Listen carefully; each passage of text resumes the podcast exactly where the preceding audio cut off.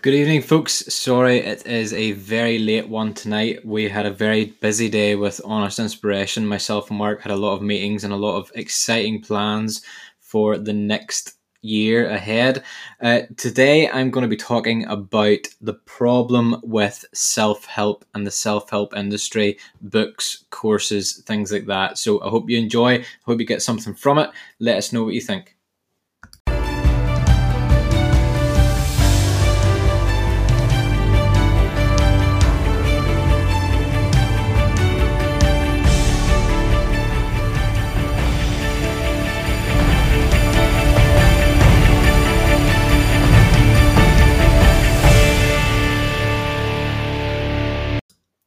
So, guys, today's episode, as the title suggests, is going to be centered around the term of self help and the self help industry.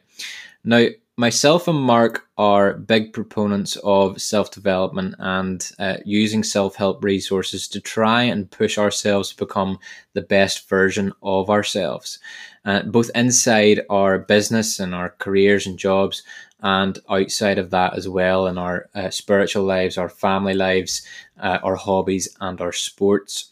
Now, most people who consume self help products uh, most likely are not using them in, in the correct way.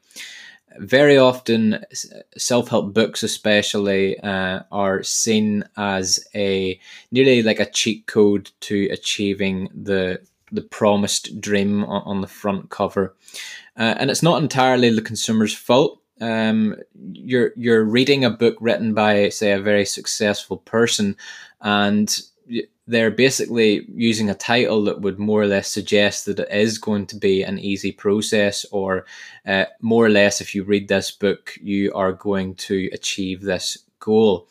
Now, it's something that I've uh, I've started to notice, especially in, in the last three or four years. I, have been a long time reader of nonfiction and especially self help books. And around three or four years ago, I started to I started to really notice something in, in certain books, and it was it was almost as if sort of halfway through the book, I was just thinking, this person, this person's just trying to sell something here to me uh, am I actually learning something from it? Am I actually benefiting from from reading this book? Now, I, I hate to not finish a book, and I'll I'll always finish it anyway. But something just didn't feel right in some self help books, and uh, whereas others, uh, I, I was able to get a lot from it. And I think partly it probably depends on where you are in your own self development journey, but a lot of it came down to the fact that these guys were were trying to basically just earn another transaction for themselves. Now, that's not to say that there isn't anything to learn from each book, but when you're trying to sell someone a, a luxury or successful life or, or whatever it might be, um, it, you're, you're doing a disservice to them sometimes if, if you're selling this, this kind of pipe dream. Now, the, the, the biggest issue that I have with most of these books is that the person who is consuming the product, the actual customer who buys the book, is reading it in such a way that they are interpreting it as, as a cheat code to, to this successful dream.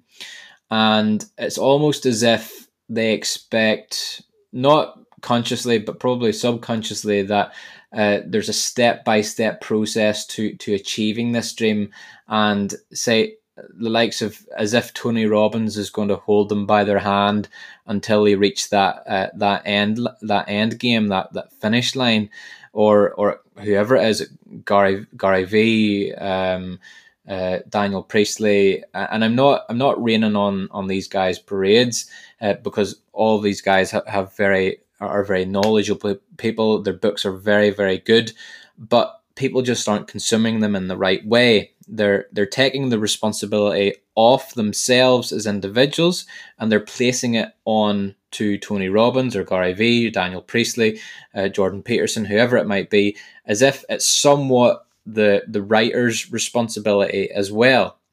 Now, the way that they should be consuming a book like this is rather they should be trying to learn all the different principles which these people have implemented in their own lives they look at these principles and they try to find out ways in which they can implement them in the consumer's lives. So I, as a reader, will read Tony Robbins's book and I will see, well, he has done this, this, and this. How can I actually apply that to my life instead?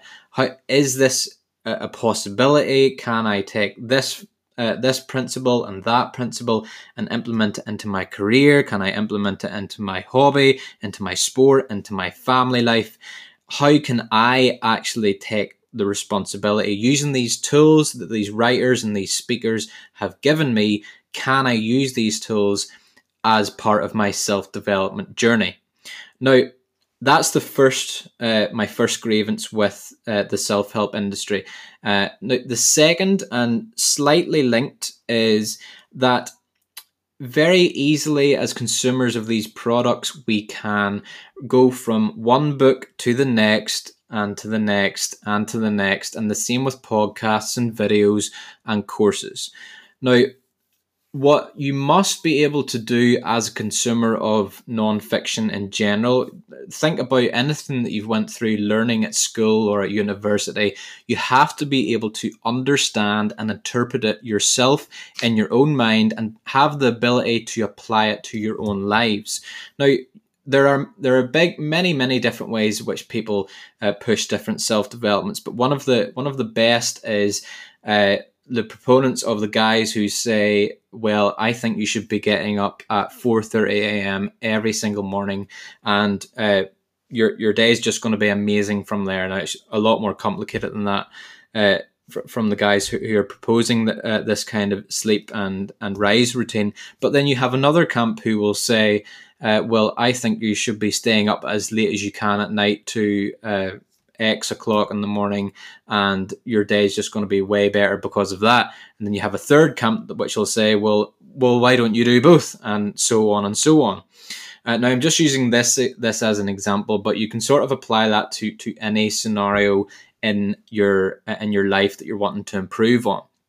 Now, what people should be doing is they should be reading a, a say a self-help book on reasons why you should get up at 4.30 in the morning and uh, and you and try to apply those to every different part of their lives and really analyze it critique it and say well has this benefited me over a period of weeks? You don't finish reading a book like that and then uh, immediately close it and reach for the next book that says that you should stay up late at night that's just never going to work. You're just reading, going from one book to the next, throwing money out of your wallet, and you're not actually applying anything to your life. You're not actually interpreting it in your own way. You're not actually seeing if it's applicable to yourself. So I want you to really take those two points. I want you to try and remember that the the onus is on you as an individual. You are not relying on these writers and these speakers to do the job for you. You must use the tools that they have given you, apply them to your own lives in the best way that you can. You must be able to interpret the tools and the principles that they've given you, see if it's applicable, see how big an impact that it has over a longer period of time. Don't just flip from one course to another, from one book to another, from one podcast to another. You only have a certain number of hours in a day, and if you're just constantly going from one book to the next and not actually applying anything, you're never going to do yourself any kind of good. So I hope you've got something from today. Sorry it is very late. As I say, we had a very exciting today day with honest inspiration and there's loads of exciting projects in the pipeline. But that's me from that eh, sorry, that's all from me today. And uh, I hope you have a great weekend. Thanks.